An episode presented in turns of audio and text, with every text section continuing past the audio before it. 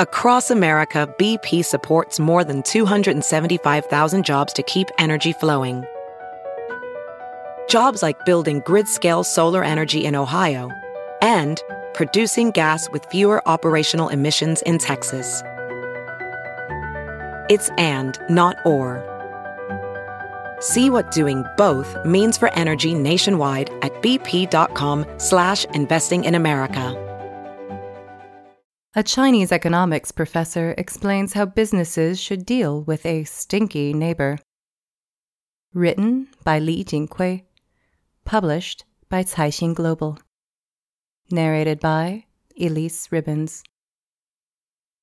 A family stroll down a food alley provides an opportunity for Chinese economist Li Jingkui to share about the Coase theorem while holding his breath and fleeing a luosifen stall and its pungent smells. If rights of stallholders are defined and transaction costs are low, then the optimal value of resources in society will be realized. That is, either the luosifen moves away, under some compensation from its neighbor, or it stays put and his neighbors cope with the negative externalities this presents. It was crowded everywhere during the Golden Week holiday. One evening, my family decided to get some small bites at the city square near our house. As soon as we arrived, a pungent odor greeted us. Ah, we spied a new luosifen. Luosifen, literally river snail rice noodles, stall in the food alley. Liuzhou's luosifen could be called one of the four most foul smelling foods in the world, together with South Korea's hongjiu, fermented skate served sashimi style, Sweden's surströmming, lightly salted fermented Baltic sea herring, and France's blue cheese. Their level of pungency is unique unto themselves. Compared to these greats, the common stinky tofu is not a big deal at all. I once watched a US television program about trying exotic foods. One of the episodes was on trying surströmming. It is reportedly illegal to open a can of surströmming in a crowded indoor space. Passengers are also banned from bringing it onto airplanes. This goes to show just how feared the smell is. While the host was mentally prepared and had much experience trying strange foods, as soon as he opened the can of fermented Baltic sea herring, he almost passed out from the pungent odor. One can imagine how potent luosifen's pungent aroma is if it's in the same grade as surströmming. When one makes a beeline away from a stall, luosifen is a specialty of the city of Liuzhou in Guangxi. While this dish recently became unexpectedly popular in China, people also often gripe about its stench saying it smells like a toilet that has never been washed, and they would avoid coming into contact with it at all costs. But though it has a pungent aroma, luosifen is a delectable dish, and many people do enjoy its uniquely fresh and spicy flavor. Alas, though fans of luosifen adore its taste, the people around them suffer. Now that a luosifen stall has opened in the city square's food alley, many people quickened their pace as they passed the stall to avoid the smell. As a result, other food stalls near the luosifen stall are losing customers. We were among those who held our breath and sped up, only breathing a sigh of relief some distance away when we could take in some fresh air again. After my wife almost ran past the luosifen stall, she commented, Now that the luosifen stall has opened here, the stalls around it are selling other the stalls around it selling other items will really suffer. They will definitely lose customers. How unlucky. The pungent smell from the luosifen stall scares away tourists who have never liked the dish, in turn, reducing customer flow to its surrounding stalls. This is the negative externality of the luosifen stall. After hearing what my wife had to say, I realized that this would be the perfect chance to conduct some economic analysis. I asked her, Dear, what would you do if you owned the stall beside the one selling luosifen? Let's consider two situations. One, the luosifen stall was here first, and two, your stall was here first.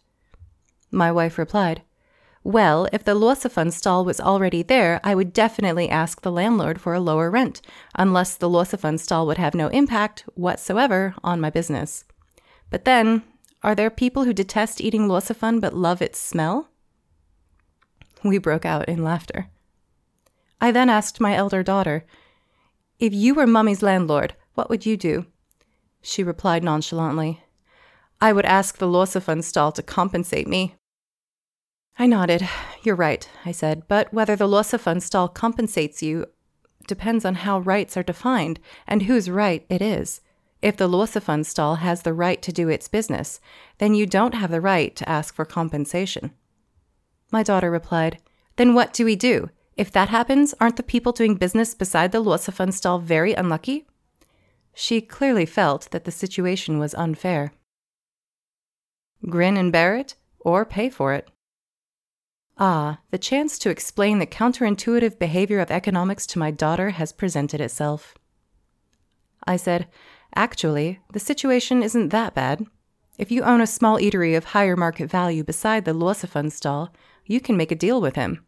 Since you have a better business, why not give him some money and ask him to move elsewhere? From a societal perspective, you are transferring a portion of your income to the luosifen stall owner, keeping your rights to profit, while realizing the highest possible value of your business at the same time. On the other hand, the loss of luosifen stall owner would receive his compensation to set up a shop elsewhere.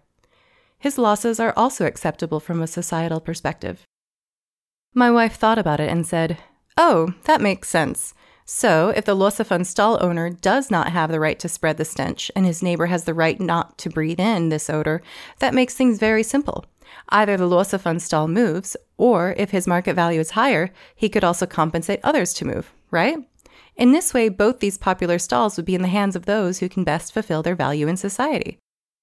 I nodded my head excitedly and said, Wow, my dear, you are so smart.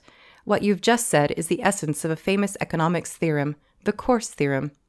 The theorem states that regardless of the allocation of property rights, as long as it is clearly defined and transaction costs are sufficiently low, the optimal value of resources in society will always be realized. My wife has read my earlier articles on transaction costs. She said, Yes, what's important is not who owns the property rights, but that transaction costs are sufficiently low. Otherwise, if negotiations break down, no one will want to move, and this would spell trouble. Not wanting to miss out on what her parents were talking about, my daughter asked, What if I opened my eatery first, and the stall beside me wanted to sell luosifen? Would the outcome be the same?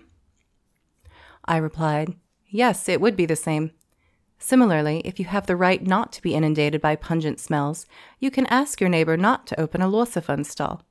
If opening a luosifen stall is more profitable, the stall holder can make a deal with you to purchase your rights. If he has the right to open a luosifen stall and your business value is sufficiently large, you can pay to make him leave or sell something else. So you see, the initial allocation of rights is not that important. As long as a deal can be reached, both stalls would always realize their highest value in society. Rights need to be clearly defined first.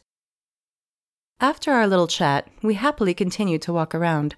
A while later, it seemed as if my wife had further questions. She asked, But is the hypothesis of a very low transaction cost too strict? Is it even true that such an allocation of rights exists on this street? Maybe these stalls don't know what rights they have in the first place. I was really impressed. Such concepts that nerds like me only understood after poring over countless books have been easily grasped by my wife through daily life. I composed myself and replied, That's a good question, indeed. What Coase truly cared about was precisely the world where transaction costs exist. In fact, there is a transaction system for every kind of transaction cost there is.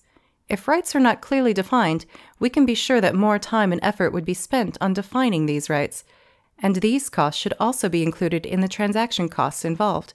So, the Coase theorem is still pretty clear in saying that regardless of who these rights belong to, they must be clearly defined. If not, transaction fees will never be sufficiently low. Finding it increasingly difficult to understand me, my daughter still attempted to summarize what I said. Daddy, in any case, the luosifen stall is still here. This means that for the time being, it must be doing well, and the decrease in value in its surrounding stalls has not caught up with the cost needed to make this luosifen shop move somewhere else. Is that right? I nodded. That's absolutely right. Since the luosifen stall is still here, it proves that under the conditions of transaction costs facing these stallholders, their highest value has already been achieved. Although this value is not the most optimal value in a zero transaction costs market, a world with zero transaction costs has never existed. So who knows what the optimal value is? As we talked, we arrived at a barbecue stall and ordered skewers and beer. One hearty meal later, we happily continued our stroll around the night market. Translated by Grace Chung at Think China.